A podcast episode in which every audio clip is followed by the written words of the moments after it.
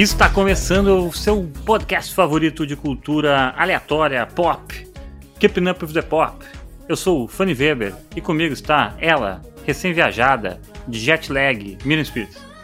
Olá, eu tô ainda, tô ainda me adaptando ao horário. Esse nosso horário já é tipo meia-noite pra mim, então eu tô, tô feliz A Miriam aqui. só vai mas... pra. A Miriam só vai pra lugar que tem música eletrônica. Madrid, New York, Rio. Ela só vai pra esses lugares. Mas vocês nem sabem quem é- quem é que tava comigo em Madrid. Quem? O Wilmer Valderrama, Ah! também conhecido como Faz do The 70 Show.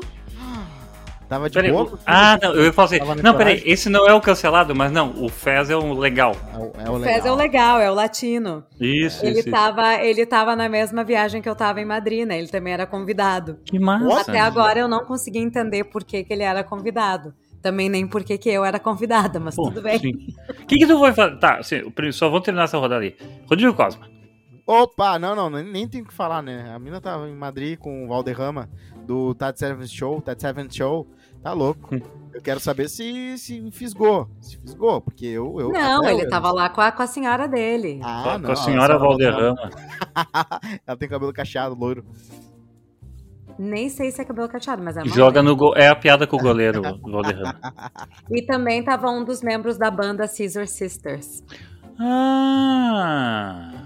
Tá aí. Que eu descobri nunca- depois de ficar meio amiguinha dele, o Jake, o Jake Shears. E, Tipo, e daí ele ficou feliz que tu nem sabe quem ele é, daí não tem, tipo, não é tipo uma grupo maluca. Não, é que sabe o que que era? Eles misturaram o pessoal da imprensa com os VIPs, com não sei quem, então ninguém sabia quem era quem, porque era tudo meio aleatório, sabe? Putz, claro, óbvio. tipo, Tá, antes de a gente ir pra atração principal, eu preciso perguntar: o que, que tu foi fazer em Madrid?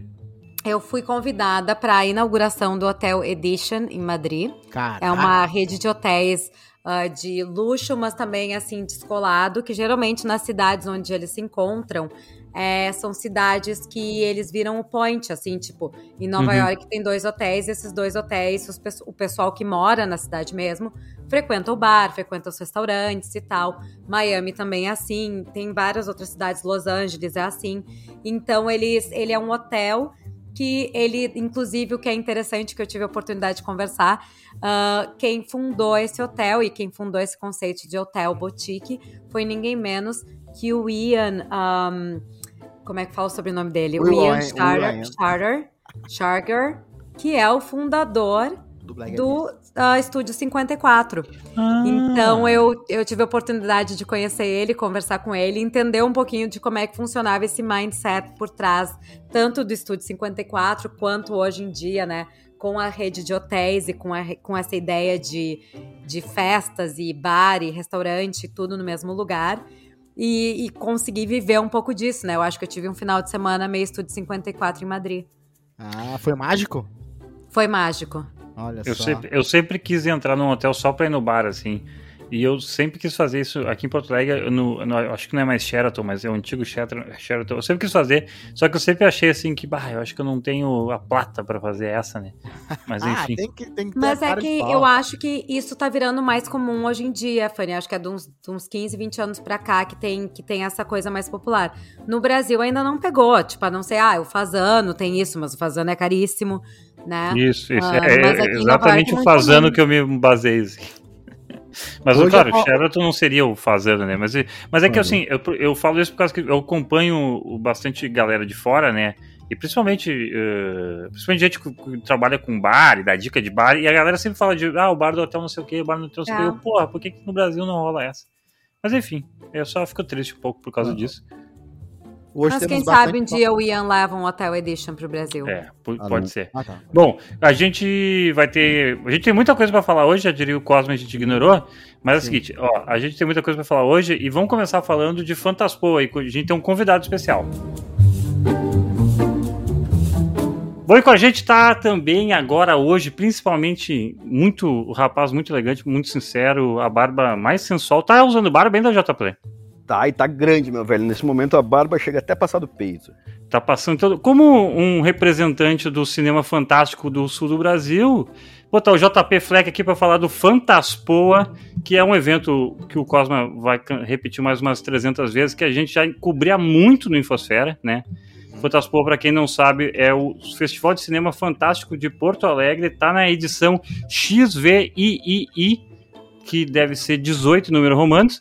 Uh, o Fantaspoa 2018. Pô, muito obrigado por você estar aqui no Keeping Up with the Pop. Fantaspoa 2022, 18 edições. Caraca, 18 edições anuais? De, não, não, maioridade, né, cara? 18 anos fazendo o festival, o único festival de Porto Alegre que atinge 18 anos ininterrupto na história. Coisa, coisa incrível, JP. O ano passado foi um ano de pandemia doidaço, assim, né? Eu, louco, sei que vocês louco. fizeram ações, uh, principalmente online. Uh, mas vamos começar do começo. Primeiro explica rapidamente o que é o Fantaspo para a galera que não é, sei lá, de Porto Alegre ou que não é ligado no assunto, só para ficar aquele básico, assim. Então, pro pessoal que nunca viu o Fantaspo, o Fantaspo é o Festival Internacional de Cinema Fantástico de Porto Alegre. Ele acontece há 18 anos em edições anuais, onde uma equipe bastante reduzida, mas muito dedicada, recebe filmes do mundo inteiro, em média tem mais de 70 países que a gente considera, para montar a edição de 2022. Foram 850 filmes considerados, só para o pessoal ter uma noção da proporção, né? E aí, esse festival exibe principalmente fantasia, ficção científica e terror, mas também animação, claro. ação, comédia louca, tudo isso aí. E para a edição de 2022, que começou, né, lá no dia 14 de abril e que vai até o dia 1 de maio, ou seja, uma demência de um festival que tem 18 dias inteiros, a gente está exibindo 180 filmes, 188 filmes para ser exatos, em cinco Caraca. salas de capital. E além disso, nesse momento, para quem estiver ouvindo aqui o podcast, de qualquer lugar do Brasil, o pessoal pode acessar a etapa online do Fantaspo, que conta com 130 filmes gratuitamente lá no darkflix.com.br. O e Baby JP. Assassino está lá? Só não uma, uma dúvida, JP. Esses filmes, eles são, né, a gente está falando aí de fantasia, ficção científica e tudo mais, mas a gente também sabe que tem grandes produções de Hollywood que são assim, tem produções mais independentes, tem produções internacionais, então de onde que são esses filmes aí que vocês recebem? Porque 800 filmes é filme, olha, pra caramba. Assim, acho que talvez o principal diferencial do festival seja, não porque a gente faz, né, mas porque a gente gosta mesmo, é porque a gente tem 37 países representados, sabe? Só para vocês terem noção, assim, de convidados, a gente tem convidados, tem mais de 70 que estão aqui em Porto Alegre, e esses 70 vêm de mais só os convidados, as pessoas que estão aqui para debater os filmes, mais de 20 países diferentes. Então a gente está falando aqui de Uruguai, Argentina, Chile, aqui para falar de perto, né? Depois a gente sobe, vai para o México, Estados Unidos tem um monte de filme, Canadá, tem países que a gente nem sabia onde é direito, assim, por exemplo, Letônia, Estônia, Noruega, Holanda. Isso é legal, cara. Vocês vão, vocês pegam de tudo que é lugar, assim, é quase um uh, Eurodance. Como é que é? Eurodance? Não, qual é o nome do Eurovision? É tipo, Eurode... é tipo Eurovision, tipo Eurovision. Só que o Eurovision mundial, né? Então, claro. na verdade, uma das divisões do festival é exatamente as regiões geográficas, porque é meio similar os orçamentos que algumas regiões têm. Então, uma maneira que a gente divide os filmes dentro do festival é por região geográfica. Sabe o que eu vejo quando, quando eu penso em Fantaspo? Eu me lembro muito desse. Tu começa a olhar várias bandas que tem né, mini. É, são, são, são fanbases gigantes ali, né? Umas, umas microcosmo uh, de várias, assim, tu começa a perceber, caraca, o mundo da música é muito maior do que a gente às vezes acha, né? Que são os blockbusters que rolam ali e tal. Eu tô dizendo, tentando fazer uma comparação. Mas, mas é isso que eu penso com o Fantaspo. Tu começa a olhar e falar, caraca, olha quanto filme sendo lançado, olha quanta coisa diferente, olha, olha essa, essa efervescência de criatividade que às vezes tu não, tu não olha isso, tu não olha pro lado, tu não vê. Tu vai ver filme da Marvel, tu vai ver os filmes que acabam sendo premiados no Oscar, indicados pro Oscar, Globo, Globo de Ouro e tal. Mas tu não, às vezes tu, caraca, tu pensa assim, meu Deus, é a ponta do iceberg. Então, não, acho, é, essa é palavra que... que... tu usou, a efervescência, eu acho que é o que define muito do Fantaspo, sabe? A gente é ligado, assim, a gente tem uma rede de contatos que foi aumentando ao longo dos anos, e desses que eu falei para vocês, né, o número real de 850, pelo menos uns 600 a 650 chegou totalmente por parte dos produtores, distribuidores, uh, realizadores, diretores em si, até às vezes atores que mandam os filmes para nós e pagando uma taxa, né? Não é uma coisa que o pessoal só manda, não. O pessoal tem que preencher um formulário, tem que pagar uma taxa, ou seja, o pessoal realmente quer passar o seu filme aqui em Porto Alegre, no sul do Brasil. Caraca. Na Capitólio, né? Tá rolando, né? Na da Cinemateca Capitólio. Então, já que tu entrou né? nisso aí, só falar assim, ó. Cinemateca Capitólio, Cine Farol Boa. Santander, Sala Eduardo Hirst da Casa de Cultura Mário Quintana, Instituto Ling, aqui, que é onde eu tô gravando esse programa com vocês, muito bacana, e um, que são os dois novos espaços que a gente tá, o Instituto Ling e o Cine Gran Café, que é o ex-Cinema Guion, que reabriu em novembro sob uma nova direção com o cinema todo reformulado. Tá, e eu preciso te perguntar então um pouquinho da história, como é que surgiu esse festival, porque eu adoro saber como é que surgiram essas ideias, porque é um festival de, vamos lá, 18 anos? 18 anos. 18 anos é muito tempo. Tem Isso muito é uma- festival internacional que não tem essa, essa idade toda, então como é que surgiu essa ideia 18 anos atrás de fazer um festival desse tipo de, de cinema aqui em Porto Alegre? Quer dizer, aí em. Porto Alegre. Eu não adoro tua pergunta, sabe? E, e é uma coisa muito louca, assim, da gente pensar na nossa história, né?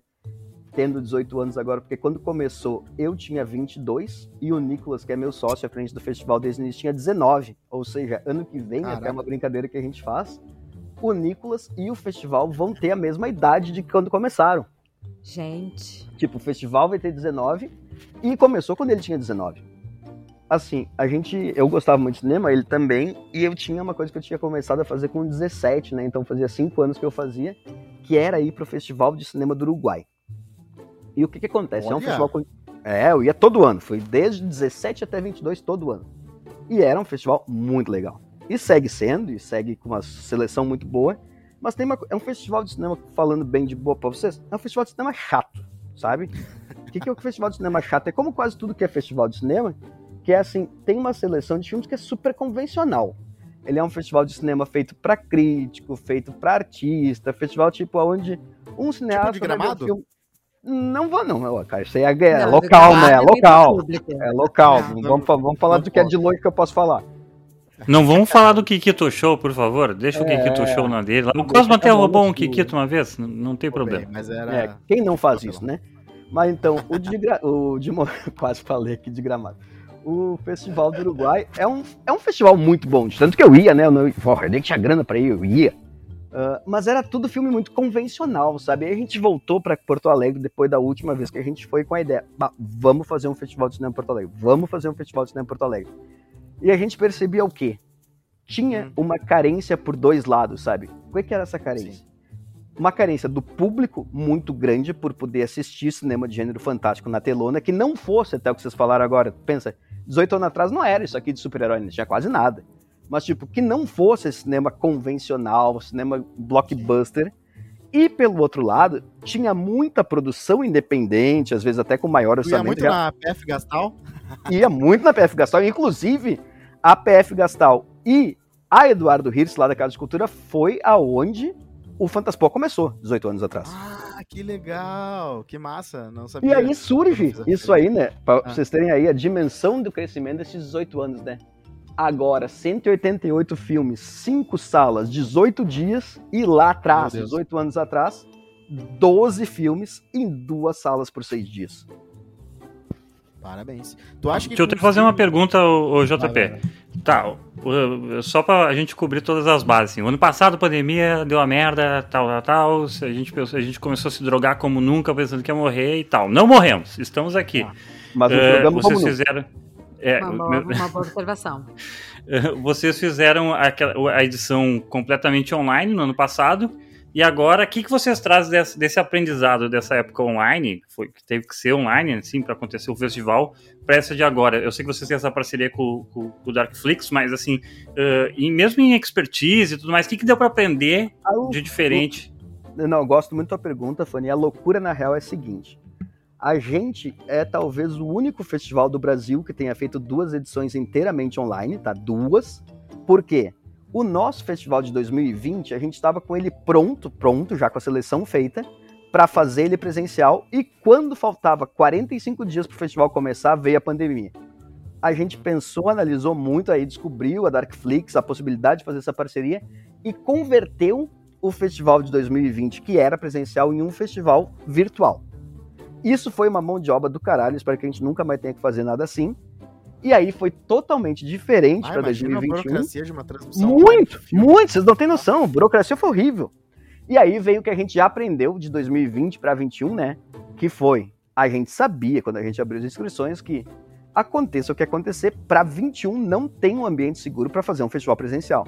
Então, o de 2021 foi concebido como um festival online desde o início. E ainda completa uma coisa muito importante na nossa história, que a gente foi um dos contemplados aqui no Rio Grande do Sul da gloriosa Lei Aldir Blanc. Então a gente fez um festival totalmente virtual com o orçamento real de um festival completo. Então a gente Caraca. pôde conceber desde o primeiro momento. A gente fez, cara, 24 atividades de formação de duas horas cada. Então 50 horas de atividade de formação sobre os mais diversos assuntos que vocês possam imaginar. Que demais, cara. Aliás, eu queria perguntar sobre isso. Hum. vocês ah, acabaram. ah, eu queria saber de vocês se vocês estreitaram as relações com produções. Claro que sim, né? Mas eu digo, vocês estão. vocês têm aquela vontade de trabalhar na indústria, de, de fazer também, de produzir. E desculpa se eu tô fazendo uma pergunta idiota e tu fala, cara, eu já fiz oito filmes, mas eu só queria saber, assim, porque eu tô, eu tô por fora. É quase se vocês- isso. Em seis anos a gente fez 10 filmes, a gente já lançou 10 filmes. E Ó. nesse momento a gente tem mais três longas que estão em edição. A gente filma o maior filme que a gente fez até então em 2023, que vai ser dirigido pelo Capel Furman, é uma produção inteira da Fantaspo Produções, aí só nós mesmo à frente do projeto, no qual a gente foi contemplado com o glorioso orçamento de um milhão de reais através da Prefeitura de Novo Hamburgo, cara. Vai ser um longa-metragem de horror cósmico filmado em Novo Hamburgo. Ah, massa demais, massa demais. Inclusive aí, ó, se quiser, se, eu- se tiver um lugar pra deixar currículo, tô tentando entrar na indústria, eu sei que eu sou bom. Sempre é agora? possível, sempre é possível. A gente tem que, a gente tem que lembrar pro JP, que talvez ele não saiba, mas a gente tem que lembrar, na verdade, porque o JP deve saber, obviamente, Deve que saber, o Cosma, é, o Cosma é o maior escritor brasileiro vivo Não. de uh, uh, É um dos roteirista e tudo mais melhores roteiristas É, do mundo. de histórias de Natal, né? Então, Ah, né? do, do- Brasil. Eu sou o melhor Podemos escritor de história de. Natal. Parece- Inclusive, fa- faria. ah, inclusive, aqui eu tenho uma praça aqui do lado que tu não tem noção, cara. Ela me inspirou a fazer um filme de terror chamado Esgoto, porque é um negócio surreal essa, essa praça. Se eu te contasse, eu passo o dia, o dia inteiro falando. Um filme de, um filme de terror não, né, Cosma? Um roteiro, no máximo um roteiro, tá? Porque tu Não, não, roteiro ele não, não. A- foi a filmado. Pergunta, a pergunta que eu sempre tenho pro Cosmo é, Cosmo, tu já escreveu o roteiro? Ah, sim, sim. Não, eu fiz aquela parte que é mais importante, né? Que é. É, que, o- e assim, ó, antes de vender ideia pros outros, a gente escreve e registra, viu? Fechou. Pitch, né? Tem que fazer o pitch. É, não, não. Não, Eu, Não, eu é acho a ideia da Miriam ia muito contar o teu boa. roteiro pro a colega é aqui, que é boa. um cineasta, E ele vai publicar e aí acabou. Teu roteiro não é mais teu, foi E, uma Miriam, ideia que tu se teve. tu pensar bem, foi ele que quis falar, a gente não pediu nada, então nada impeça que a gente termine esse- essa transmissão do podcast aqui e eu registro na hora como meu. Exatamente, Claro. mas é que, mas é que JP, esse já, essa já é uma conversa antiga aqui nesse podcast, então Ah, não, eu só tô ah, protegendo meu amiguinho. os detalhes da premissa não foram revelados. Vamos Ah, ver se teu é amiguinho isso, faz o é. certo agora. Vai. É, então, eu sempre fui, eu fiz publicidade, tá? Porque eu pensei, cara, o que, que um cara de Porto Eu sei que o meu, meu, meu talento era cinema. O que, que um cara de Porto Alegre vai fazer cinema? O cara vai se ferrar pra sempre. Eu não entendia que existia todo esse mundo, né? Essa, fabricação artesanal, que às vezes deixa a pessoa muito mais feliz que uma fabricação ah, enorme, imensa. A pessoa faz ali o seu melzinho, bota e vende, ganha a graninha dela e fica feliz porque fez uma parada boa de qualidade. E é isso que eu penso também que o cinema pode ser, e eu só demorei alguns anos pra descobrir isso, né? Então, a- isso na real foi uma entrevista de emprego, tá? Eu chamei tu aqui pra, pra conversar. Uma coisa muito bacana. Acho que foi muito bem jogado. Vou, vou- vou colocar que teu currículo tá indo ali pro Nicolas. Nicolas vai avaliar assim que ele acordar. Mas E a última pergunta, tu conhece a Caia Rodrigues? Conhecemos, conhecemos. Cara, a Caia Rodrigues, ela já fez, já, já atuou em roteiros meus. Ah, é? Fazíamos peça, é, fazíamos peça no CLJ. né, que era um, era um grupo ótimo. cristão, era um grupo cristão, só que a gente, eu não faria, não faria peças crentes, né? Eu fiz Tá. umas peças que não tinham nada a ver com, ah, mas é que, claro, classificação livre. E aí ela já fez, ela atuou no Vítimas Algozes no Dedo Duros, ela atuou, ela atuou no a Terrível Eu- Ceia do Condado Sweetenham e no Vovô Noel Patrona Mágica. Depois Olha aí. Temática de Natal não é temática cristã? É, Não se for laica, se for o Papai Noel, tipo, a, a história da turma. É o, é o, é o Papai Noelo? Papai Noelo. Tá, mas deixa, tá, acabou essa, essa parte. Fantascor, então. ah, quantas, quanta- quantos dias ainda tem aí ah, de evento? ah, se a pessoa Até dia quiser ir? 1 de maio, Cosmo. Então, até Fechou. o dia 1 de maio tá rolando Fantaspo. E uma coisa muito bacana, né? Eu tava até relembrando com o Nicolas hoje, a gente sempre deixa pro último dia, pro dia 1 de. Nesse caso, esse ano é 1 de maio, Uhum. Uma série de filmes que estão inéditos no festival até então. E eu acho que vocês iriam gostar desse, sabe? Então vou fazer aqui a promoção desses três filmes que encerram o festival. lá na Por Cinemateca Capitólio. Olha, olha. Primeiramente, a gente vai ter Um Milhão de Zumbis, que é um filme Olha. documentário que conta sobre o maior fenômeno da história de cinema zumbi da Argentina, que são jovens que aos 15 anos começaram a fazer um filme, fizeram, foi um grande sucesso, filmado com câmera VHS. Depois fizeram a sua sequência e terminaram a trilogia 15 anos depois de ter comentado um documentário sobre a história de- desses jovens e de como esses filmes continuam sendo uma influência na sociedade argentina até hoje, tá? Caraca, que legal. Esse É o primeiro. Batman Feira da Fruta argentino, então. Exatamente. E aí a gente vem com o segundo. O segundo, pessoas, é um filme inédito, vocês sabem de quem? Hum. José Mojica Marins. Oh, Zé do Caixão pegando legal, vai hein? ser a primeira vez na história do Brasil que esse filme inédito do Mojica vai passar. Ele não passou em nenhum lugar ainda. e para vocês terem sério, noção cara? da importância do troço, mês que vem Nossa. a reabertura da Cinemateca Brasileira vai ser com a segunda exibição desse filme. A primeira é no Fantaspoa. Pá, boa. Bom, ah, vocês são muito, Muito legal. E quem vai estar aqui para comentar esse filme é Eugênio Pulpo, que é um grande cineasta do Brasil que foi o responsável por fazer toda a restauração desse filme. E Boa. aí, Que para Fantástico. acabar o Fantaspo 2022, às 20 horas na Cinemateca Capitólio, nós temos um longa-metragem que é o filme mais longo do festival, que é uma coisa raríssima da gente selecionar, com 2 horas e 5 minutos, que fala sobre nada mais, nada menos, o melhor filme já feito sobre Kung Fu e cannabis junto. Se chama Ah. Smoke Master, aonde os espectadores irão aprender como lutar o Kung Fu da cannabis. Caralho. É estilo Kung Fusão ou é o estilo Kung Fu. é estilo uma mescla perfeita de Chichi Chong e Kung Fusão. Olha só. Coisa Maravilhoso. maravilhoso. Coisa maravilhosa. Mas- No Darkflix também tem, o, tem esses filmes. Não, né? Tem outros filmes. O Darkflix tem assim, ó, a gente tem no festival, tá? Presencial, 188. No Darkflix a gente tem 132 destes 188. Todos que a gente conseguiu Ah. fechar o contrato para passar. Porque tem assim, ó, passar online, passar gratuitamente, então é todo um pessoal muito parceiro do festival que aceitou passar nessas condições que é assim, ó, é na faixa. Na sala o ingresso é, gratu- é bem acessível. No online Sim. é gratuito, cara. É só tu entrar lá e fazer teu cadastro. E, e é streaming, né? Tipo assim, não precisa entrar no horário pra, que nem Não cinema. precisa nada. Isso, Tem como bruxas lá? Caraca. Tem, tem. A, a E hoje, hoje JP, no net, no, então pra galera que não vai poder acompanhar o festival presencial, porque a gente tem ouvintes de todo o Brasil também, eh, dá mais uma dica assim, uma dica bônus, deu três dicas já, dá uma bônus que é pro Darkflix, que é um, um que já passou, alguma coisa assim, Vamos dar, pegar poder aqui. buscar Eu lá. tô entrando para não falar para vocês algum que. Ah, depois é um filme que eu gosto muito e não tá lá, né? Aproveitando Uhum. nesse momento aqui, enquanto eu abro e escolho o meu filme, queria agradecer muito aos nossos patrocinadores do festival, que é a Crown Embalagens e a Ban Ricardo, que através dos dois que a gente consegue fazer um festival desse tamanho, com 18 dias, 188 filmes, com toda etapa online gratuita para o Brasil inteiro. Pica, bom pra caralho. E Bom, pegando Só aqui. uma dúvida, quanto é que é o ingresso para quem vai assistir ao vivo e a cores? Quem tá em Porto vivo e Alegre a vai cores. poder acompanhar. É o ingresso de cada sala, tá? Então, por exemplo, no Instituto Ling, no- na Cinemateca Capitólio e no Cine Gran Café, a gente está trabalhando com o mesmo valor, que é R$16,00 a inteira e 8 a meia. A sala Eduardo Hirst tem um valor bem quebradinho de acordo com os dias lá, porque eles têm promoção, dia da promoção, isso e aquilo.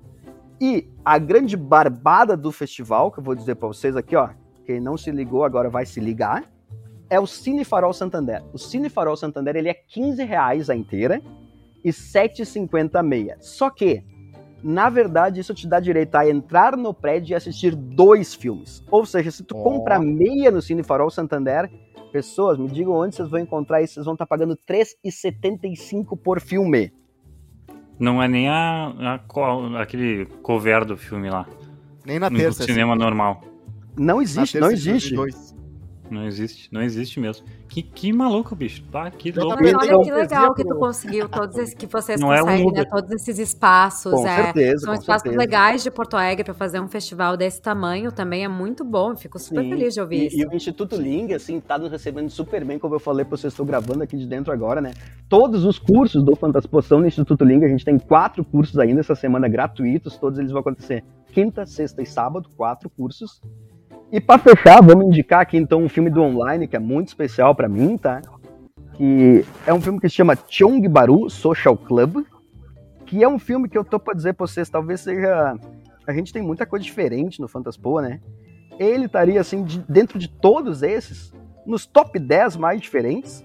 É um filme que vem lá de Singapura, é o filme que passou em mais festivais da história desse ano, assim. Ele passou, já foi selecionado em mais de 50 festivais, desses 50 ele ganhou mais de 20. E se vocês verem depois o trailer, o cartaz, ele é uma mescla perfeita, aquele negócio assim, pitching pra vender o filme, como o Cosma fez antes, sabe? Ele é uma Uhum. mescla perfeita entre Wes Anderson e Black Mirror. Uh, Olha só! Então- Então tá. Pô, isso É aí. a dica. É, aliás, vamos falar de um filme de Wes Anderson daqui a pouco, né? Que vai ser o Ilha dos Cachorros. Eu não sei como é que Bom. é. JP, só pra galera, então, ficar de novo o serviço novamente. Então, Fantaspo até 1 de maio, né? Já, deste exato momento que você está ouvindo, até dia 1 de maio, de maio, fantaspoa.com, deixa eu ver aqui, ponto .com, né? Fantaspoa.com, Arroba- acessa toda a programação. E aí, qualquer rede social que queiram acessar, nossa, Instagram, Twitter, Facebook, sempre barra Fantaspoa, arroba Fantaspoa. E aí, Olha. na darkflix.com.br, o pessoal faz lá seu cadastro totalmente gratuitamente, tá acessando esses 130 filmes que já estão agora no ar 125 e tem mais 7 que entram para ficar nos últimos três dias. Aí. Pô, putz, maravilha. Em breve chamaremos o JB novamente, mas não para Claro. falar só do Fantaspo, e sim para histórias do Fantaspo, que deve ser muito legal. Eu já sei que passou muita gente legal no, no Fantaspo, veio aqui. Esse ano, quem, qual os caras legal que veio aí, as pessoas legal que veio? Dá três, não, não se compromete tanto, dá só três. Vamos escolher três, então. A gente tem um diretor que estava aqui até hoje de manhã, que se chama Valentim Javier Diment. É um diretor argentino que veio pela quarta vez ao festival. É um cara sensacional, um cara assim, olha, ele tá passando um filme que chama O Apego, que foi muito bacana ter aqui. A gente teve Nikias Crissos, que eu tô para dizer para vocês que é um dos diretores mais talentosos da atualidade. Esse Nikias Crissos é um cara que ele fez um primeiro filme que chamava O Bunker, tá? Só para vocês terem uma noção do que que é. O bunker é um cara que vai trabalhar num bunker de uma casa, num quartinho sem janela nem nada. E lá ele Uhum. descobre que a família é um pouco estranha. A família Uhum. inclui, por exemplo, a mãe alimenta- amamentando ainda o seu filho que tem 14 anos, que é tratado como uma criança de 7 e que nunca deixa suas pernas descobertas porque num sinal que ela tem em uma das pernas vive um universo completo, Olha só! Que genial. Da certo? Isso É é, uma bunker coisa meio MIB. Totalmente. E agora ele tá lançando seu filme novo, que é Um Lugar Puro, que fala sobre um culto no qual um líder de culto busca crianças que moram na rua para produzir sabão e para criar um mundo mais limpo, tá? Olha só. Essa é a nossa segunda dica e a nossa terceiro comentário assim de pessoas interessantes que passaram por aqui esse ano, o nosso diretor homenageado, Yoshihiro Nishimura, é um japonês, primeira vez que a gente consegue trazer alguém do Japão, um cara que tem uma carreira que envolve entre efeitos especiais, direção, direção de arte até mesmo composição de trilha sonora, mais de 50 créditos, 50 créditos, e que teve aqui, fez três sessões comentadas com a gente muito boas, inclusive uma na qual a gente usou fundoshis, que é a roupa de sumô japonesa. Vocês podem assistir trechos online e ver fotos maravilhosas minhas, do Nicolas e dele, Uhum. completamente nus, exceto pela cuequinha de sumô que ele atou em nós, nos nossos corpos nus, que foi um momento muito histórico do Fantaspoa. E para encerrar sua estada aqui, no sábado agora, ele fez uma tatuagem gigante na minha perna que ele nunca tinha feito, falou que nunca mais vai fazer. E ao mesmo tempo ele tatuou o logo do Fantaspoa no seu queixo, porque daí fica invisível Queixo? e ele continua podendo entrar nas saunas japonesas. Ah, por causa que não pode usar tatuagem pra entrar em Exatamente, senão tu é da Entendi. Yakuza. Entendi, Ó. entendi. Tá. Então, Caraca, aonde mais legal, vocês vão ter uma história assim, sabe? Não tem outro lugar. Não tem outro Não lugar. tem. É só isso aí. É a máquina da pro- improbabilidade do Guia do Mochileiro. Exatamente. Pô, JP, muito obrigado pela presença aí. Pau, para, assim, ó, eu, pô, a gente se conhece aí faz um tempinho legal, já tomou alguma coisa junto. Parabéns, né, cara? Nunca é demais dizer parabéns, assim, pelo, pelo trampo que vocês fazem pra ti, pro Nicolas, pra todo mundo que tá junto aí. Tem sempre uma galera que pega junto com vocês. Sim, e, sim. porra, vamos trocar essa ideia e vamos falar mais de, de filme fantástico aqui no, no Keeping Up With The Pop.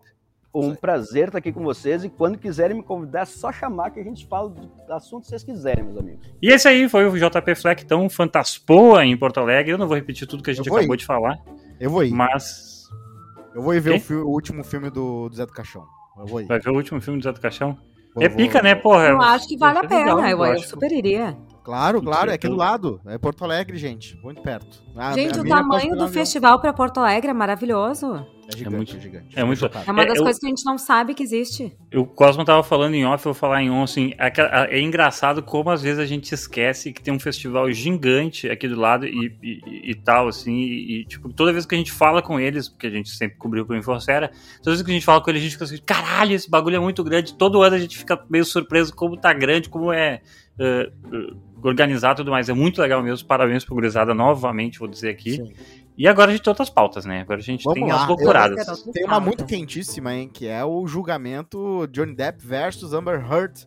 Que é uma história cheia de babado. Cheia de babado. Al alguém sabe. Uh, o objetivo. Tipo assim, alguém sabe o, tipo assim, não o desfecho e tal, tal, tal, o que está acontecendo ainda. Mas sabe da onde é que vem essa história, tá, qual é, é o motivo. Isso. É, exatamente. Resumo da ópera, tá?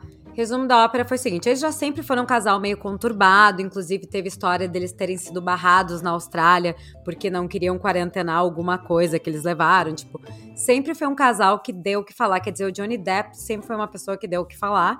A Amber Heard é uma menina mais nova que a gente, que casou com ele, e enfim, e também se juntou e ali, a partir daquele momento, deixou de ser um bad boy com uma bad girl e virou um bad couple. E sempre deu rolo. Mas o Johnny Depp nunca teve nenhuma acusação assim séria de agressividade com os seus pares. Ele já brigou com gente embalada, já se irritou com repórter e tal, mas nada muito assim fora do, né, fora do, do absurdo. Quer dizer, né, fora do normal, nada que fosse fora, absurdo. É, fora é. do absurdo, fora do absurdo, um absurdo que o Johnny Depp já criou, assim, né? Exatamente, mas nada, nada fora daquilo que é o normal para Johnny Depp que, que acontece? Eles se separaram. Nisso, a Amber Heard acusou ele de violência doméstica. Ele foi canceladíssimo por causa disso, por causa desses bafafás. E aí, com o passar do tempo, com a investigação, se descobriu que foi, na verdade, o contrário, que quem abusava, entre aspas, era ela. Né, que quem era mais violento era ela, que quem ameaçava ele o tempo inteiro era ela. Ele sim respondia também com agressividade, mas que de fato a agressividade começou e era muito mais intensa do lado dela. E aí começou a se. Não, não se sabe até hoje direito se é dela, se é dele, de onde que vem essa coisa toda. É. E no final das contas, agora eles estão tendo um julgamento, né? Um court case, tá, tá, na, tá na corte, tá sendo discutido, tá sendo julgado afinal de contas, como é que vai funcionar esse divórcio, quem é que de fato agrediu quem. É. Hum. E, e essa lavação de, de, roupa suja tá, tá, tá tendo várias cenas interessantes. Teve uma que o Johnny Depp falou. Uh, ele encenou uma vez em que ela, uh, que ela atacou ele, ele se protegeu, e aí ela entrou no quarto, e aí ela voltou com um, um pedaço de papel higiênico no nariz, dizendo que ele tinha quebrado o nariz dela. E aí mostrou assim um sangue de longe, e ela botou no lixo. E aí ele foi ver, era esmalte. Uh, tem uma história também que ele conta que ela ou algum amigo dela cagou na, cagou na, na cama deles, fez um cocô, um cocôzão na cama deles, uh, na cama do Johnny Depp, na real, uh, como vingança, porque ele terminou com ela e tal. Não sei o que ela tá fazendo na casa dele, mas tudo bem. Tem várias, tem, tem a discussão deles em que ela fala, vai para as outras 15 ele, ele casas. Ele deve ter várias não. casas também, né? Tem, então, aí hoje, aí hoje também aconteceu que saiu a informação de que ela tinha. Uh, ela tinha. Como é que era? Uh, tinha usado um tipo de maquiagem X Sim. Pra, pra cobrir o, o roxo, né? O bruise que ele tinha deixado nela. Uhum. E a uhum. empresa de maquiagem alegou que não, que essa linha só foi lançada no dia X de 2017 foda. e que eles já eram separados nessa época. Então, assim, não Sim. podia ter sido usada essa maquiagem. A advogada, ela fez uma cagada que ela foi querer ilustrar o negócio com mais paixão pra mostrar pro júri e tal, não sei. E aí ela move, né? Ah, é com essa aqui, ela quis dizer, essa maquiagem aqui, ela, ela tinha com exatamente essa aqui. Talvez ela tivesse uma outra maquiagem que ela cobrisse alguma coisa, mas não era aquela. Mas se aquela- ferrou, né? É. Se ferrou. a Mas é que aí que tá. Então, assim, as coisas que estão surgindo no caso é que as coisas não fecham. E, na verdade, o que a Sim. gente tá vendo pelo lado de fora são tentativas de limpar a barra dos dois Uhum. através de posts pagos e muita Exatamente. assessoria de imprensa. Mayra Exatamente isso que eu Card, queria. Não, na verdade, Exa- Johnny Depp. Exatamente isso que eu queria. Cara, eu, assim, ó, eu tinha. Eu volta e meia, eu, eu, eu ficava sabendo desse negócio do Johnny Depp, e inclusive no meu imaginário, ah, Johnny Depp é um cuzão e tal, e os fãs de Harry Potter não gostam dele. Esse é o meu imaginário por causa. E, Mas é que ele saiu, ele. do, ele saiu do negócio do Harry Potter porque foi bem na época desse divórcio. Isso, E exatamente ele isso. saiu canceladíssimo. Então, assim, ele não teve nem oportunidade de responder ao caso, né? Antes, Uhum. imagina se fosse hoje, porque essa história já tá andando aí desde 2000 e eu acho que assim, ó, eu entrevistei ela em 2015, foi logo depois que eles se separaram. Então Ela foi foi ali ao final de 2015 ou início de 2016. Uhum. E aí, tipo, essa história ficou do tamanho na época que eles estavam gravando os Animais Fantásticos, que quando foi fazer o outro filme, eles não cancela, tem que ser outro, tira Johnny Depp, põe outro. E na verdade o Johnny Depp tava muito bem no papel, né? Então, por isso que os fãs de Harry Potter também começaram a odiar eles. E se tem Aí- alguém que sabe cancelar alguém bem, é os fãs de Harry Potter. É, isso é verdade. Sobre, a, sobre a, a qualidade de ator do Johnny Depp nesse filme, eu não sou capaz de opinar, porque o único filme que eu vi do Harry Potter do universo é o A Pedra Filosofal. Caraca, caraca. Eu Casou. vi todos. É, Eu- eu- não, não, é, ele não foi um bom vilão, não, mas porque ele foi mal dirigido, eu acho. O, e o, o roteiro era ruim. Porque ele, ele é o Johnny Depp, ele entrega pelo menos uma, uma atuação nota 6. E se tu consegue fazer um roteiro bom, tu já consegue fazer uma, né, tirar uma- um leite de pedra. Mas ali tava complicado. Mas vamos Ah, para as a redes sociais. Tá, vamos lá. A- a- isso aconteceu e muito vídeo apareceu, né, editado do né, o Johnny Depp, sendo extremamente charmoso, né, porque ele é um dos personagens mais charmosos do mundo. TikTok Ah, e tal. né, respondendo, né, com todo o seu, sua, né, sua esperteza e tal. Ah, respondendo bem, sabendo o timing, e o advogado claramente tentando irritar ele, tentando deixar ele fora da casinha, só que o cara é um ator, né? O cara tá ali e ele já fez coisa, já, te, já teve momentos piores, talvez. Johnny Depp tem uma história muito louca. E aí o que acontece? Ah, muita gente tá achando que isso é RP dele, né? Que, que, eles fizeram, estão editando a toque de caixa pra colocar. Muita gente, inclusive eu, né? Só Ah, pra deixar eu claro, também, eu, também. acho. Eu acho que assim, ele tinha uma deadline de- do começo do tribunal, ele, ele tem uma ele tem muito dinheiro mais do que muitas pessoas poderiam sonhar. Ele, né, uma equipe de RP baratíssima, se tem o dinheiro dele. E aí tu vai lá, tu compra uma galera que vai ajudar a, a narrativa dele a ser vendida, porque ele também, ele tá numa situação de desvantagem. Ele, ele pa- passou. é, a- a- e eu não, eu não acho que eu faria diferente se eu fosse inocente. Não, eu, É. eu também. Não, eu não acho que eu faria diferente, ponto, tá? Eu não, tipo assim, sabe? Se eu fosse inocente ou não, entendeu? Porque qualquer coisa que ele ganhar é ganho, entendeu? Aquela, Claro. Pra mim, assim, a imagem dele tá tão queimada que se ele conseguir só botar em dúvida. A, a- a- ele, ele, no caso, assim, botar em dúvida se ele é realmente a, única. Ele é o único agressor e não também uma vítima. Já, só a gente tá tendo essa discussão já, já é ponto pra ele, tá ligado? Pra quem não sabe, também rolou a história do, do anel, né, dele, né? Que ela bateu é, uma garrafa na mão dele e ele quase perdeu o dedo, porque o anel cortou o dedo dele, né? É uma história bizarra que aconteceu e é trauma- deve ter sido extremamente traumatizante pra ele. Eu Então, não é- sabia é dessa engraçado. história, eu pensei que tu ia falar assim, ah, um anel para todos governar. Cara, ele quase perdeu o anel. Eu também achei. Ah, ah, e assim, ah, mas assim, tu vê O anel de Johnny Depp. É, é, é, a empresa que tá fazendo isso, as pessoas que estão editando esses vídeos pra deixar ele. É, é meio triste porque é, é, as coisas que ele fala não combinam com a música não é um, um julgamento em que ele, né, sei lá, passou um semáforo vermelho ou tava bêbado e tal. Não é uma coisa que. Não que isso também é engraçado, mas não é uma coisa menor. É uma parada uhum. que afetou ele pra caramba. E ele tá falando de coisas que foram horríveis, que, né, ferrar, arruinar claro. a carreira dele. E aí bota. Tipo, uns barulhinhos. Mas é, isso aí às vezes até é da edição do veículo que tá publicando, porque. Isso. É para atrair mais, às Sim, vezes é a claro. pessoa que tá fazendo. Enfim, né? Não é, não, isso não é a direção de arte do Johnny Depp, acredito, nem da assessoria. O fato é que as informações estão saindo e estão chegando no público É, significa Reddit, que alguma coisa eles Twitter, estão fazendo que tá Facebook, certo. TikTok, eles estão em tudo, tá, tá aparecendo em tudo. Eu vi no Reddit, eu vi no Twitter, eu, vi no- eu só não vi no TikTok porque eu não abri o TikTok faz muito tempo. Eu vi no Ah, TikTok também.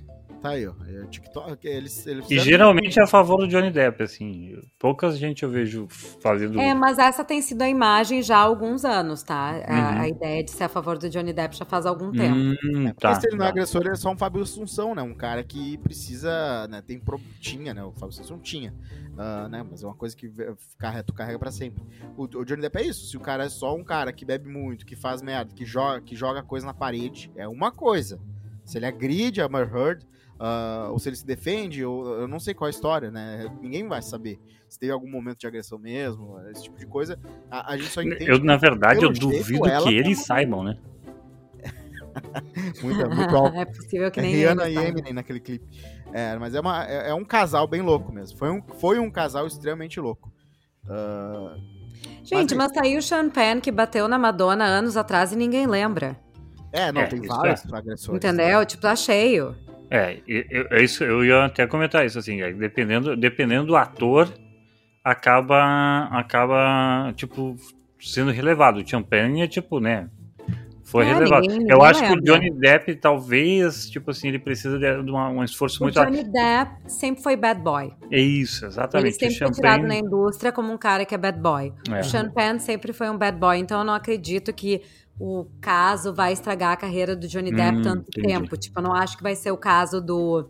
Qual é o nome do cara do House of Cards? O, o, sim, o Kevin, Kevin, Kevin Spacey. Space. O Kevin Parou Spacey, o que era vendido como um cara super legal, maravilhoso tal, né? Teve casos aí Uhum. de assédios absurdos e, enfim, foi cancelado. Ele tem volta mais difícil, porque ele era um cara vendido como um cara legal, um cara gente boa, tipo nosso vizinho, nosso Sim, amigo, que, brin- sim. que é brincalhão e tal. O Johnny Depp não, o Johnny Depp sempre foi meio bad boy, sempre foi meio... ah, eu ia falar uma palavra ruim, então não vou falar. Cusão. Enfim, Cusão, cusão, Ah, melhor. Falando no. Brasil, né? Cadu Moliterno é outro que não, não, não saiu, né? Ficou aí, mesmo Quem? sabendo- todo mundo sabendo. Cadu Moliterno, ah, ele agrediu a esposa. Ah, deixa aí, é uma coisa Mas, muito gente, tá aí, tá aí ah, Arthur Aguiar, né? Que vai ganhar o BBB e traiu a esposa quantas milhões de vezes. Ah, É, é, exatamente, é. Então, sabe, é. Ninguém tá. Ninguém. ni- Hoje eu acho que assim, existe uma teoria de que as pessoas querem uma atitude perfeita, um comportamento maravilhoso, etc. Mas no final das contas, Ninguém as pessoas isso. gostam. Inclusive, Exatamente, elas gostam de quem elas gostam. A, a gente teria que comentar também a final do BBB, que é amanhã, por, por mais que a gente não tenha falado mais de BBB, foi um assunto que a gente pautava aqui, né? E vai acabar. Então é uma coisa que eu só queria É. falar uma, um detalhe, na real. Primeiro. Eu vou só falar fala- uma coisa antes sobre Johnny Depp e a gente pula pro BBB Vai, rapidamente, que é o seguinte: se o Johnny Depp tiver sua carreira restabelecida de forma normal, será que a gente vai ter que arranjar algum podre do Benedito Cumberbatch? Porque eles ocupam o mesmo espaço na cadeia alimentar, né? Não, eu acho que não. Acho que o, o Cumberbatch ele já é estranho por si só e não, não ocupa esse espaço. É, Beleza. sim, é, eu acho que. e- O ele Johnny, tá- o, Johnny Ele, Depp ele é tão, um ele não é estranho. Peraí, o, o Cumberbatch ele não é estranho, tá? Mais respeito com ele. Ele é doutor estranho. O Ele que é eu doutor acho estranho. é, é que eu- o que eu acho é que alguns atores tu começa a perceber que o brilho do olho vai escapando, no sentido de começam a fazer filmes sem aquela paixão. Ah, teve isso com o Robert De Niro, né, em um monte de filme, não que todos os filmes que ele fez depois do sucesso dele e tal não foram bons também, mas alguns tu vê que ele tá na real fazendo pela grana. E o Johnny Depp a gente já começou a sentir nos, nos últimos oito filmes que tá, tava meio assim.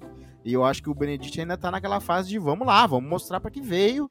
E ele curte o que ele faz e talvez ca- cada um tem sua personalidade. Mas ele É, não, eu não, não tenho tanta certeza disso mais. Mas, enfim. Ah, ele fez agora o Ataque dos Cães. Então, tipo assim, que é um, que é um filme bom, assim, tá ligado? E tal, e Sim. tudo mais. E tudo, mas vamos ver a partir de agora. Se, se a partir de agora ele dois. fizer mais um filme bom, daí eu posso dizer que ele tá Tá. cobrindo o olho.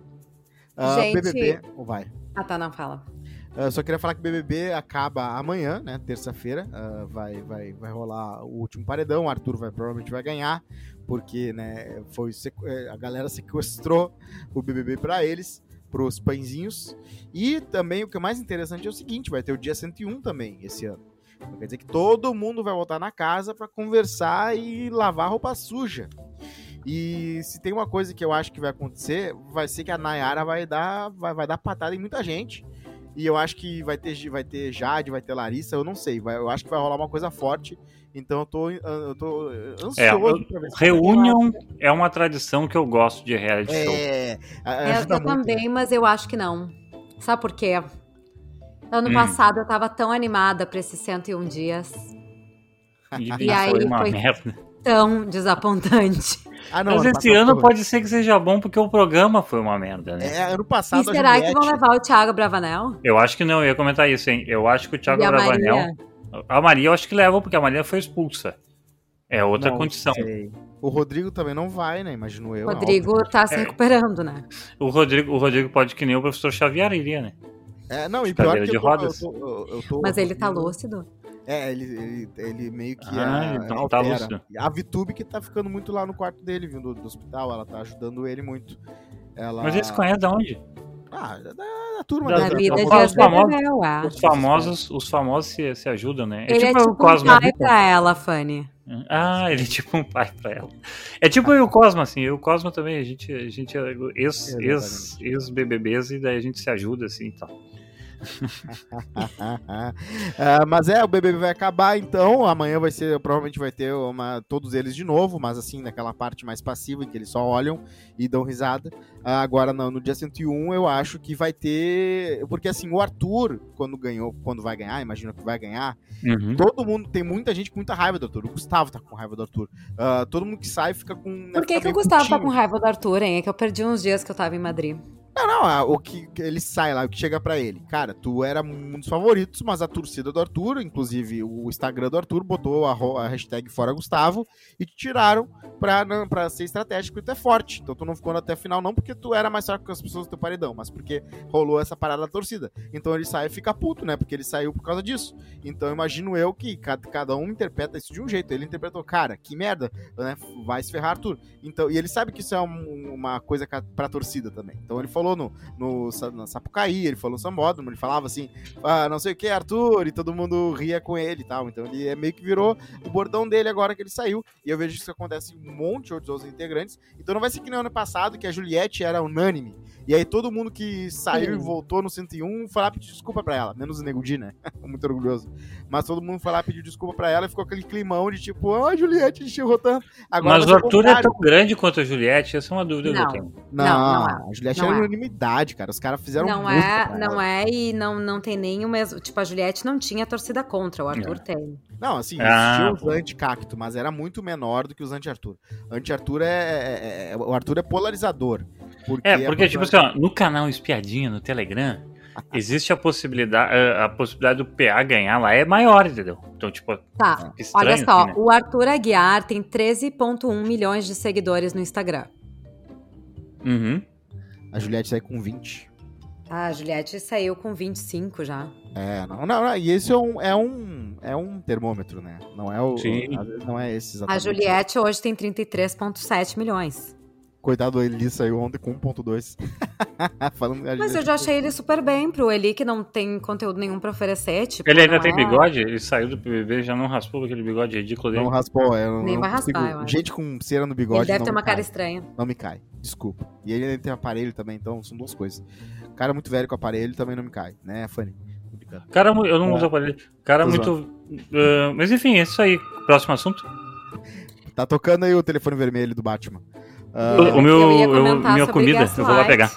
vai lá, vai lá. Ah, Tá, tá, vai lá. pode pegar. Fala de Gaslight, Miriam. Agora, Bom, Gaslight foi lançado. Hã? De- Deixa eu acender a vela aqui. E agora a Miriam vai falar sobre Gaslight. E aí, Miriam? Jazz, um, rádio de 10 às 2 da manhã. Tá, Gaslight, pra quem não sabe, é a nova série da Julia Roberts com Sean Penn, que conta a história da parte do procurador, da esposa do procurador-geral do- dos Estados Unidos, na Uhum. época que o Nixon era presidente e começou com o que acabou se tornando o caso Watergate. Sim. né? Então ele acompanha a- o caso do casal Mitchell, com- principalmente a Barbara Mitchell, que é interpretada pela Julia Roberts, que era uma grande socialite, grande influenciadora da época, e era uma das vozes mais fortes contra o presidente Nixon dos Estados Unidos. Eu E a tava partir com daí- ressa- Eu tava com vontade de Julia Roberts, porque faz tempo que ela não, ela não vem, né? E agora ela tá voltando. Ela tá então. vindo de uma forma muito interessante, não é a Julia Roberts que a gente tá acostumados. Olha, E além dela e do Sean Penn, também tem o Dan Stevens, que eu entrevistei ah, no lançamento, né, na semana passada, e a Betty Gilpin, que é, ela ficou conhecida no Brasil por causa de, ah, qual era aquela série das, das meninas que lutavam ah, no Netflix? A do. ah, eu me lembro que tá. Glow. Glow. Glow. Glow. Glow. Ela fazia Liberty Bell. E aí agora ela tá fazendo a Mo Reiner, que é uma. Que na verdade também era uma fashionista da época, mas ela era uma aeromoça que queria ser ah, autora. E enfim, e o Dan Stevens é um dos caras que, que interpreta o John Dean, né? Ele é um dos caras que ajuda o caso Watergate tomar forma e seguir essa, aquele caso de corrupção nos Estados Unidos.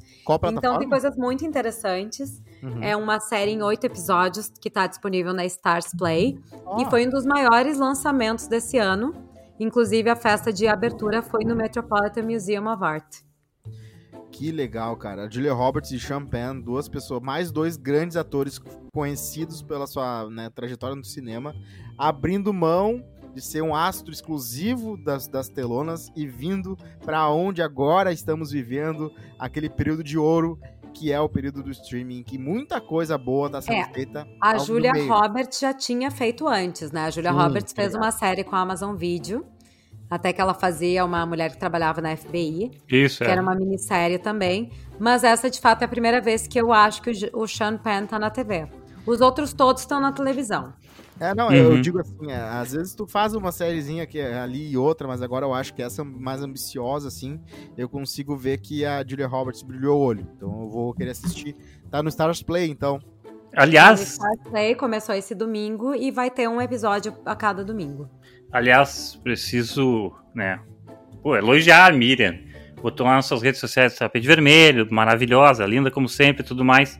Mas a desenvoltura que ela tem com o querido ator que eu esqueci o nome, mas que o Brasil ama. Stevens. Isso, e ela botou assim, quando dá tudo errado, e ela ainda consegue, assim, né, tipo, trazer o charme, assim, aquela malemolência que só o Brasil tem, entendeu? Que só, que só o Brasil Uhum. tem.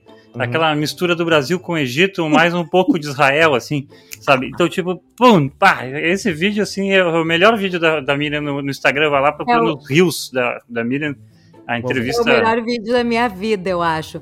Mas realmente, aquele momento foi a coisa mais. Ele, ele teve um ótimo senso de humor também, né, Fanny? O Sim. crédito não é só comigo, porque eu acho que ele foi muito legal e, e a gente. Ele entrou na brincadeira, eu entrei na brincadeira e foi.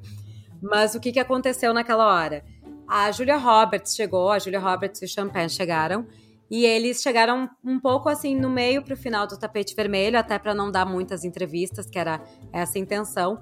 Então já era meio que sabido que quando eles chegassem, todo mundo ia lá para onde os fotógrafos ficam, que é no início do tapete vermelho, para tirar foto, fazer B-roll, aquela coisa toda. Uhum. E nisso foi assim, uma loucura. Foi todo mundo pra lá tal, e ninguém mais fazia nada no tapete vermelho. Nisso eu olhei pra assessora do, do Dan Stevens, que eu tava esperando ainda pra entrevistar ele, e falei: olha, eu tô pronta. A hora que ele estiver pronto, tu me avisa que eu vou estar ali pronta. Perfeito. Aí deu uns minutinhos, tal, falou: ó, ele tá liberado, legal. A minha câmera sumiu, ela foi se meter lá no meio da galera pra tirar foto, fazer vídeo, tal, e me abandonou na minha câmera, né? Coitada, não me abandonou, mas é que foi combinado. Falei, não te preocupa. Qualquer coisa, eu Eu, lido. eu, me- eu me viro com o meu gimbal aqui. É, e o meu gimbal tava funcionando perfeitamente a noite inteira. De vez em quando ele dá umas caídas, assim, quando não tá sendo usado, mas assim, é só apertar no botão de novo e ele volta. É, é tira e queda. A gente já tinha gravado várias entrevistas, a coisa tava andando, perfeito. Tá, Dan Stevens chegou, Dan Stevens chegou. Então tá, Dan, fica aqui. Eu olhei ali no, pra ver o enquadramento, tá tudo certo, ok, it's going, it's going. Expliquei, minha câmera não tá aqui e tal, né? Mas já tava gravando nessa hora. Pedi pra equipe do lado olhar pra ver se tá going. Ele, não, it's going, it's happening, let's do this, tal. E aí, no que a gente começou a entrevista, o gimbal cai. O gimbal desiste de viver, né? Gente, nessa hora, coitado, ele viu que eu tava numa situação, né? Porque eu sou uma pessoa profissional, eu sei o que eu tô fazendo. Eu olhei assim, eu falei assim, ai, sorry. Aí ele É. começou a dar risada e falou assim: é, eu acho que o teu celular viu, ah, viu que era a a Julia Julia Roberts. Roberts e resolveu filmar ela também. Aí depois ele me contou: não, eu comprei esse aparelho também durante a pandemia e tenho brincado com ele. Isso acontece comigo o tempo inteiro. Como é que tu resolve?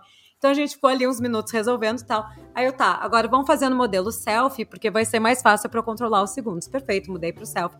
Aí ele se olhou e falou, gente, como ficou estranho esse, esse óculos verde, eu não me tinha me dado conta Sim. tão verde.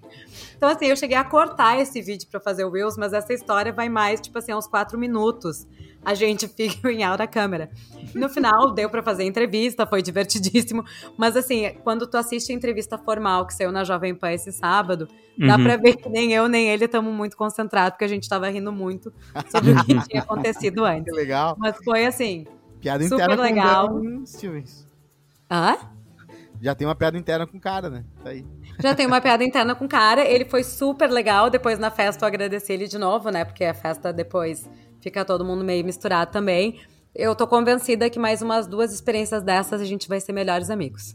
Legal. Eu tenho, eu tenho certeza que a próxima vez que ele te ver, ele vai lembrar. Ah, a moça do gimbal ferrado que eu também dei. Com certeza. Pra com sabe que é certeza. o gimbal, é aquela paradinha que tu usa pra filmar, com, né? Mais profissional com o celular, né? É um estabilizador de imagem. Exatamente. Porque hoje em dia o celular ele grava 4K, né? Então a gente não precisa mais de uma câmera tão profissional para gravar Sim. tapete vermelho, até porque a- o tapete vermelho exige uma certa flexibilidade, assim, tu tem que mudar a câmera de lugar, tem que vir para cá, tem que ir para lá. Quanto menor equipamento, melhor. Então, como esses lugares já têm estrutura de, de luz, o celular funciona muito bem. Eu adorei. A melhor parte da história foi quando tu falou assim: Eu sei o que eu tô fazendo. Cara, eu adoro a confiança da Miriam. Miriam é foda. Eu sou fã. Abraço Não, mas, mas assim, eu faço isso há 12 anos, né? Sim, tipo, não sei. é. Eu adoro. O pessoal que tá ali na minha volta sabe que eu tô ali na- há muito Claro. tempo, então. Ah, Ô, ô Miriam, isso, isso é uma pergunta legal que não tem nada a ver com cultura pop, mas é legal porque assim, eh, é legal a gente ter essas coisas. Tu fala, pá, eu sei que eu tô fazendo há 12 anos, tu faz negócio. Com quanto tempo de, de, de tapete vermelho fazendo esses lances assim, tu já pensou assim, putz, tá, agora eu já tô show, tá ligado? Agora eu, tipo assim, agora, agora só vai, né? Agora eu só vou, entendeu? Olha, eu acho que eu nunca tive esse pensamento, mas eu acho que agora eu infarto menos, sabe? Eu acho que no Sim. início, tipo, se isso acontecesse há cinco anos atrás, eu ia ter um treco, eu não ia ter esse, esse jogo de cintura de brincar com ele e, e fazer e tal. Já deu tanta merda, sabe? Lembra semana passada a gente falou do Gilbert? Sim. Um, eu tenho uma entrevista com o Gilbert maravilhosa que o áudio deu problema e a gente não tem o áudio dessa entrevista. Caralho. Então, uma vez eu fiz isso assim. com um cara do, da Zero Hora, com o. É, mas acontece, isso acontece na vida de qualquer repórter. Quem vocês que já trabalharam Sim, claro, em tá campo bom. sabem, às vezes vai falhar o áudio, às vezes falha a imagem. Ah, então, o que que acontece? Ainda mais numa situação tipo um tapete vermelho que não dá pra regravar, né? Ou muitas vezes tu não tem nem cara de pau de pedir pra regravar. Ah, então, hoje em dia eu aprendi, eu tenho backup de áudio, eu faço backup de imagem, tipo, tem duas câmeras sempre, tem sempre dois áudios sendo gravados, então a gente vai resolvendo, assim. E às vezes, mesmo assim, falha tudo, então tu meio Uhum. que tem que se adaptar. Nos primeiros anos que eu fazia, eu me sentia muito culpada, eu ficava mal, assim, tipo, pelo amor de Deus, não aqui, falta de profissionalismo, eu perdi tudo, sabe? Tipo, Uhum. tal. Hoje em dia, tá, não deu certo, paciência, vai ter outra, sabe? É. tipo, E eu acho que sim, porque é uma coisa que eu, que eu. Esses dias eu tava me tocando assim, porque, tipo assim. Pra eu assumir que eu sou muito bom na situação que eu, fa que eu faço, e eu sou muito bom na situação que eu faço, já posso dizer isso com uma tranquilidade, eh, eu demorei bastante tempo. E daí, mas pra atingir esse, essa maturidade, eu acho que vou chamar de maturidade, de dizer assim, pá, tá, não deu certo hoje, mas assim, eu no máximo vou perder 15 minutos de sono com isso. entendeu? Porque, exatamente. por causa que, tipo assim, putz, tá, putz, é um negócio muito foda, tal, tal, tal. E o, e o mais a foder, eu, pelo menos pra mim, na minha visão, o mais a foder é que eh, a gente trabalha com tanta gente diferente, assim, né? E tal, e daí, obviamente, tu vê pessoas mais novas que às vezes tem uma expectativa no lance, assim, que tu pensa assim, cara, não vai com essa expectativa, porque né, não é tão real é. assim, sabe? Então eu acho, acho muito legal, acho que demora um pouco ter essa maturidade, mas eu acho muito legal ficar sabendo. Mas eu acho tá que isso até é mais legal do que o se sentir foda, porque assim, eu sei o que eu tô fazendo já há muito tempo, eu sei que eu Uhum. entrevisto bem, né? Tipo assim, depois que eu entendi como funciona, o mais difícil foi entender como é que funcionava um tapete vermelho e o que que eu tinha que fazer. Então assim, eu vou dizer, o pior pra mim foi meu primeiro festival de cinema. Que qual foi? Qual foi? Que foi, acho que foi, foi um Tribeca Film Festival. Putz, grande Agora eu teatro. não me lembro qual foi, eu acho que foi 2014, assim, tipo. Porque Uhum. antes eu fazia muita entrevista exclusiva com o pessoal da Broadway. Sim. Então era assim, era sentado, tinha ali 10, 15 minutos, era uma coisa mais elaborada. Que é uma parada meio Brasil, assim, enquanto a gente vê os caras no Brasil, assim, né? Que é uma parada assim de, ah, os caras vão entrevistar, sei lá, o canal do YouTube vai entrevistar o ator do filme tal. Daí é tipo, é isso, né? Só é vai. o, é só o Press Junket, né? É. É, o Press Junket. Só rotação. Que. Que, é o, que, pra quem não sabe o que, que é, é o, o Notting Hill, né? Um lugar chamado Notting Hill. Isso, que, é, que é a cole- tem a coletiva de imprensa, que às vezes é todo mundo numa sala com os atores na frente. E tem também a exclusiva, que aí é, é que a gente chama de press junket, que ou a gente fica numa sala, por exemplo, fica sempre a Miriam numa sala, Uhum, e eles vêm e entram, ou o ator sempre fica na sala e eu vou e entro, entendeu? Sim. Então, depende. Aí pode ser tanto em vídeo, quanto pode ser matéria escrita, enfim. Des- E aí, assim, são desafios diferentes, tá? Porque nessas coletivas, tu tem que conseguir a tua pergunta. Sim. Senão, né, tem mesas redondas, às vezes, que tu faz com vários jornalistas, então também é o desafio de tu fazer perguntas que sejam boas pra ti, mas que não sejam terríveis pros outros, né? Hum. Meio que sabendo que todo mundo vai tirar o mesmo conteúdo, tanto da coletiva quanto da mesa redonda. E tem também, aí na exclusiva, a dificuldade é, em 10 minutos, como é que eu vou fazer uma pergunta que esse cara não ouviu antes? Sim. né? Sim. Que tam, porque eles estão há cinco horas falando com jornalistas diferentes de lugares diferentes. E é sempre a mesma pergunta. Então, assim, o que, que eu posso falar que eles não perguntaram, que eles não ouviram antes pra não me dar aquela resposta automática? Padrão, automática. É, é aquele negócio É. que tu nunca vai ter com esse rapaz aí do tapete vermelho, mesmo que tu, né? nunca Porque mais. você já tem uma vida, já tem uma história. Eu acho que é isso que é muito interessante, assim, né? Isso que é legal, mas assim, eu tento fazer isso no tapete vermelho com todo mundo que eu entrevisto, de fazer algo inusitado. Sim, Então, fazer, assim, eu, né? fazer o gimbal parar de funcionar e Gente, tal. gente, vamos mudar Hum. a pauta? Vamos mudar a pauta? Tá, tu tá com pressa, né? Tá, já Não, entendi. teve outra, teve outra meia hora já do, da entrevista. Aí o cara Tá. ficou xingando. Não, brabo? vamos lá. Tá brabo. Vamos a gente nem vai falar de The Ultimatum, né? É foda. É, é obrigação. Não, The Ultimatum foi a da melhor série que eu vi nas últimas semanas. Tá aí. Ah, eu acho que é obrigação do programa falar do The Kardashians, porque o nome, o nome do nosso podcast se inspira neles. Né? Sim, mas E alguém assistiu The Kardashians? Eu vi o primeiro episódio apenas, tá? É, começa com uma cena bem legal em que um drone mostra o quão ricas são as Kardashians, né? Daí cada, o drone vai em cada casa mostrando todos os recintos e, né, deixando. dá à um contexto maior pra nossa audiência ter um novo seriado do Ka- do Kardashians e blá blá blá. Tem no Star, tá? No Star Plus, ah, aqui no Uhum. Brasil, ah, estreou a série The Kardashians com né, eh, recorde de audiência global, inclusive, ah, de acordo com, com a Hulu. Ah, e, e eles, ah, aqui a Hulu, na- no, no final das contas, acaba sendo ah, o Star, né? Porque é a Disney, né? A Disney tem o Hulu e o Hulu bota é alternativo Sim. da Disney. E, cara, é, é- a história come- a história parou num ponto e agora começou de volta. A- o primeiro episódio é sobre a preparação da Kardashian pra fazer o Saturday Night Live. a- o fatídico Saturday Night Live em que ela conhece o Pete Davidson e acaba tendo um namoro com ele. E, e que ela acaba fazendo até um show, o show do Kanye West rola nesse episódio. Então é, já começa com um drama. E todas as outras histórias das irmãs, né? Cada irmã tá com um namorado diferente, aí tem três filhos com um, e daí uma hora a, a mãe da, da a matriarca fala com uma, e ela assim. Ela tá triste porque ela não conseguiu ter uma- um- mais um filho, já teve três, ela queria um quarto. Aí a mãe dela falando: eu, eu não acho que a dor diminui só porque ela tem três filhos que ela não consegue ter mais um. Eu falei: Ah, diminui um pouco, né? A pessoa já tem três filhos e fica triste que não tem mais um, a, a, a dor é menor, né? Eu acho que é lógico isso. Que quando Uhum. tu não tem um filho só, tu, a dor é maior do que quando tu já tem 13, que é mais um.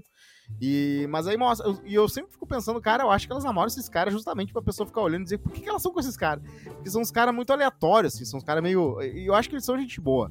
Mas é meio que a- as minas que, que elas têm aquela persona de a gostosona do mundo e estão com os caras, às vezes, bem, ah, bem meia boca. E tem, e tem também uma. Às vezes é o que dá, gente. Não, e tem um alívio cômico, né? Até, a- às vezes É. tem tipo o estre... É que assim, eu entendo que famoso, namora famoso, que é pra o alívio de estresse, assim, sabe? Sim. Tipo, porque deve ser muito estressante tu namorar uma pessoa normal, né? Um, um abraço Não, pra um e- lugar cha- na- chamado Antigil novamente. Então, tipo, sabe? Não, e eu acho que também não é fácil pra, pra um cara encarar uma Kardashian, assim como sua parceira. Ah, É. tá aí, tá aí. E fora que é o seguinte, por exemplo, por exemplo, o EI, né? O cara é super, sei lá, boatos que ele é super estranho, bizarro, blá blá blá blá blá, blá e a pinta sai de um relacionamento com ele. O que, que ela vai procurar? Um maluco completamente oposto, né? Um maluco que seja meio bobalhão, meio mangola, sei lá, coisa assim. tenho uma cena no primeiro episódio também que o filho dela mostra o Roblox, inclusive essa cena viralizou na internet. ah, que ele mostra o Roblox, que é aquele aplicativo para criança de game. Na real, para criança não, né? É um aplicativo para todas as idades, tipo Minecraft, que é um game lá que um monte de, de gente usa. E aí tem um, um avatar da Kim Kardashian falando, ó, a nova, nova sextape da Kim Kardashian. Alguma brincadeira assim que o guri acabou encontrando, eu acho que aleatoriamente, eu não sei se os caras fizeram de propósito, porque era o filho dela. Mas aí ela olha o iPad do guri, aí começa a chorar, então tem o drama de sempre. E, né, eu, tudo que eu tenho, tudo que eu soube da Kardashian que, que para aprender sobre quem é ela, eu aprendi quando ela falou que nunca usou piscina da própria casa. Que ela nunca entrou na piscina da própria casa. Eu fico pensando, caraca, pra que ter dinheiro então? Tô brincando, ela faz outras coisas, né? Ou coisas muito mais, imagino eu, muito mais divertidas do que ficar na própria piscina, né? Como reality plebeu. uh, mas é, ela tem aquelas geladeiras de entrar, né? Ela é rica. Tu, pro, aí, tu pretende ver o resto da série? Não, não, só quis ver para me inteirar de como é que era a estética nova, se mudou alguma coisa, e eu vi que realmente eles investiram uma grana, porque as, a, a, a cena... Sim, as Kardashians têm muita grana. É, é verdade, dá pra ver. é que a última vez que eu vi Kardashians foi tipo 2014, eu acho. Mas então, assim, eu não sei noção se atualizou. Eu nunca consegui me prender ao programa. Eu sempre achei, eu sempre admirei elas como negócio, assim. Eu acho que elas conseguiram ter uma bela de uma sacada, né? Porque não se falava de, desse tipo de programa antes delas. Uh, e pra... tanto é que a, muita gente não sabe por que, que elas são famosas, né? É, é, veio, veio, veio, é, uma, é uma muita esperteza, muita, muito marketing. É. Muito marketing, muito esperto. Isso é uma coisa que ninguém consegue, quase ninguém consegue. Atingir o patamar que ela atingiu, ninguém consegue. Animais como família, né? Um patamar coletivo de popularidade e de, uh, de grana inacreditável. Uma delas, inclusive, eu não conhecia, que era uma menos uh, operada, não sei. A cara dela era bem mais orgânica, que é uma das irmãs Kardashian, que, que é a pelo jeito, mais, a mais autêntica, assim, uma mais bem diferentona das outras, que tem aquela cara meio que igual, assim. Uh, eu não sei o nome dessa. Eu acho que é Chloe, não, não sei. É, tem, é, a, a Chloe é a, é a mais, mais velha, eu acho. Né? A Chloe é do Revenge Body. Isso. É, eu achei ela um pouco mais autêntica, eu acho que é ela. Uh, mas eh, tá aí, inclusive, pra, pra limpar o meu, o meu paladar, eu acabei vendo outra, outra parada, outra produção com irmãos também, no caso, uma família, que são os irmãos Marx. Eu sei uh, que eu tô entrando num, num, túnel de minhoca aqui que eu falei da Love Luz, que eu tô vendo, que era de 1950. Agora eu vejo esse filme de 1930, uh, ah, que é o Duck Soup, que é um filme sobre. Eh, so, o último filme de todos os irmãos Marx juntos o Groucho Marx e os outros. Uh, inclusive, eu descobri que ele não é o mais engraçado dos irmãos Marx. Uh, tem um que não fala uma palavra e é muito O mais engraçado, engraçado é o Karl Marx. é, Duck Soup tem, né? Se tu entrar naqueles negócios de streaming de torrent, tem. Achei bem legal, umas piadas que eu não sabia que eram todas de 1930, uma piada daquela parada do cara que não sabe ler, que pega a carta e aí ele, ele fala, né? Não sei ler. Tipo, esse tipo de coisa já tinha nessa época aí, não foi uma invenção aí da, sei lá. Minha vida é uma peça. Minha mãe é uma peça. Minha mãe é uma tá. peça. Vamos falar rapidamente só do Ultimatum pra acabar o podcast? Bora, bora, vai. Miriam, The Ultimatum. Cara, que universo maravilhoso, hein? Que universo maravilhoso. Que coisa incrível. Assim, ó, tô... Pode falar. Não, eu tô assim, olha, foi uma das piores, melhores experiências da minha vida. Exatamente isso. Exatamente isso.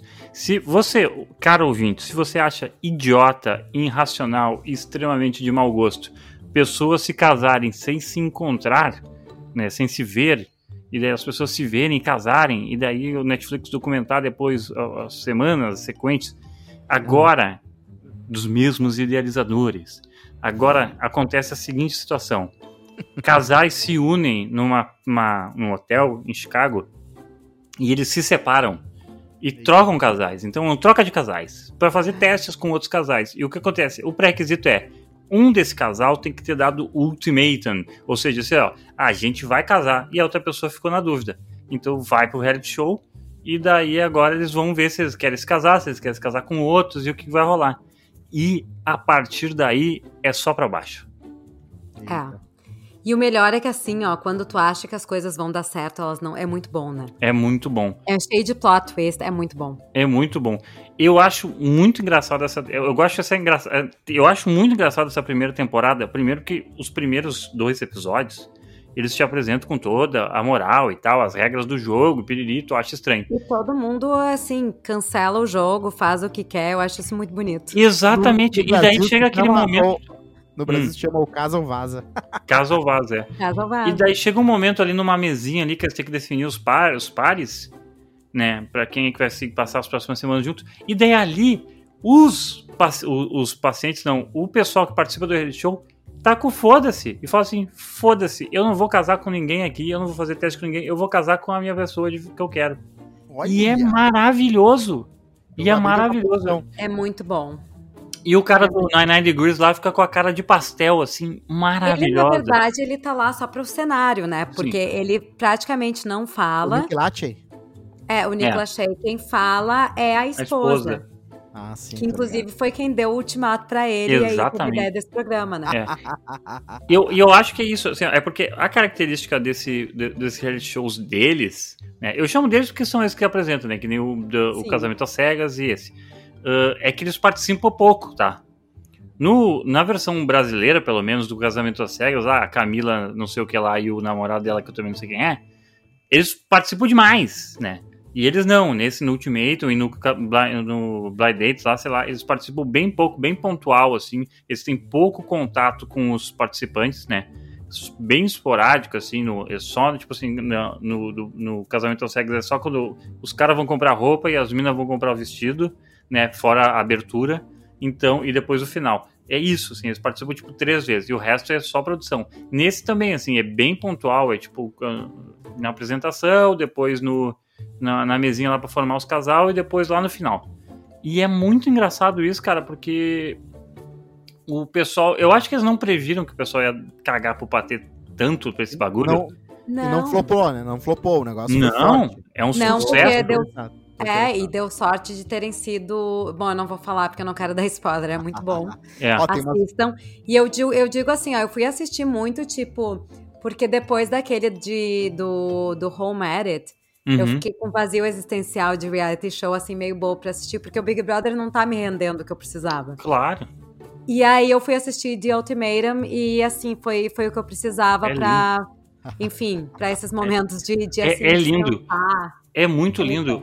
E eu não entendi até agora a lógica do Netflix, que é tipo assim, eles lançam os dois últimos episódios e o reúnem junto. Eu não Ah, preciso. é? Não, eu precisava tudo junto. Quando eles de- dizem, só chega dia 13 de abril. Ai, sério? É. Não, e, o- e o- mas eles lançaram, tipo, os, os- dois últimos episódios. Normalmente, tipo, o que acontece? Dá um tempo e depois toca o Reunion, né? Sim, não, eles lançaram oito episódios e faltou dois. E daí eles lançaram o Reunion junto com os dois últimos episódios. E eu fiquei assim, tipo assim, quê? Mas os caras É. não conseguiram nem ver o final, sabe? Não. Eu achei, fiquei, eu achei, fiquei, acho só achei meio palha. Mas ainda assim, é, é muito legal, é muito entretenimento, é um lixo maravilhoso, assim, sabe? É um lixo maravilhoso. Ele me lembra muito ah, o prazer que eu tive quando assisti The Indian Matchmaker. Ah, sim, tu Isso. falou que, que era Isso. bom. Isso, Não, o é. Indian Matchmaker, eles tinham uma pessoa que fazia leitura de mão e leitura de cara. É, a, a pra gente ver não se os pode, casais combinavam, gente. Sim, Isso era sim, demais. A gente não pode deixar de falar aqui que teve aquela parada com o Netflix que ele perdeu 200 mil inscritos. ah, ah, Sim, porque o que que acontece? Isso foi Uhum. muito falado no South by Southwest, tá? O Netflix aumentou o preço das, das, das subscriptions e o que que acontece? Ele não tá te entregando grandes produtos de qualidade, nem muito... pro- Ele tá te, te entregando muita quantidade. sim. Mas são produtos, assim, de baixa qualidade. Não tem nada hoje que a gente precisa ver. É, não tem mais um momento- House of Cards, né? Não É. tem mais uma primeira temporada de. uh, Tem a. Better Call Saul, né? Mas é por causa Não, e, e tu para pra pensar, vale, sei lá, 20 dólares o mês? Não, não vale. Não vale, não vale. Não Entendeu? vale no Brasil, que é 55 pila, mas Então, eh, não dá O pra que dizer que- também. O que que estavam falando no South by Southwest, um pouco sobre esse pessoal dos streamings? É que vai virar inevitável que o Netflix coloque comercial como os outros todos têm. Uhum. O Netflix está se recusando a fazer isso porque ainda acha que prefere entregar um produto sem comercial. Eu, co- como consumidora, também prefiro um produto sem comercial. Agora, eu acho que vai ser inevitável também, porque eu, como consumidora, não quero pagar 20 dólares por mês. Uhum. Então, a gente vai ver agora o que, que vai acontecer Eles têm com esse resultado aí patéticos. da Netflix. Tem um plano no Netflix que é super barato, que é 480 pixels de definição. Eu fico pensando quem é. Meu Deus do céu, como é que, como é que eles dão essa opção pra É pessoa? quem só assiste no celular, né? Mesmo É, assim, e é ruim. tem, mas- e- mas o outro grande polêmico do negócio do Netflix é acabar com, tipo, a, a senha que pode ser compartilhada, né? Senha família, né? Tem Isso é um baita de um problema. né, Um gente? tiro no Porque pé. assim, eu, por exemplo, moro. Eu, eu moro aqui e tal, mas eu tenho iPad, tenho computador, daqui a pouco eu tô viajando, eu quero usar meu. Sabe? Imagina. É, é, hoje em dia, todos os streamers dão mais de um perfil. É. E 11 de maio tem a Disney, tá? A Disney também vai fazer uma, uma, um negócio para os seus acionistas. Imagina, é a época que sai todas aquelas trailers e posters de produção, 11 de maio agora, e eles vão ter que falar se eles aumentaram ou diminuíram os assinantes. E aí que a gente vai ver um termômetro mais uh, geral, né, do que, está acontecendo, porque uhum. só o Netflix aí culpa o Netflix, mas isso foi uma coisa mais, uh, né, mais geral. Talvez não seja. Talvez a Disney tenha uma opulência de, mais, de novos uh, inscritos. E imaginou que talvez tenha mesmo. Porque eles lançam muita coisa, uh, pouca coisa, muito boa. Na verdade, não chega a ser uma Apple TV que lança uh, algumas coisas só boas. Não, mas a base instalada é grande, né? É. Mas é isso, gente. Ficamos aí com mais um uhum. Não, tá, é isso aí, eu também acho. mais alguma coisa sobre Netflix, Miriam? Não, acho que é só isso mesmo, porque a gente não tem mais nada para falar sobre isso. Então, Vou ver tá. o caso Vaz agora e aí bora, bora. E bora. é isso aí. Então, o... tchau. Tchau. Beijos. Beijo.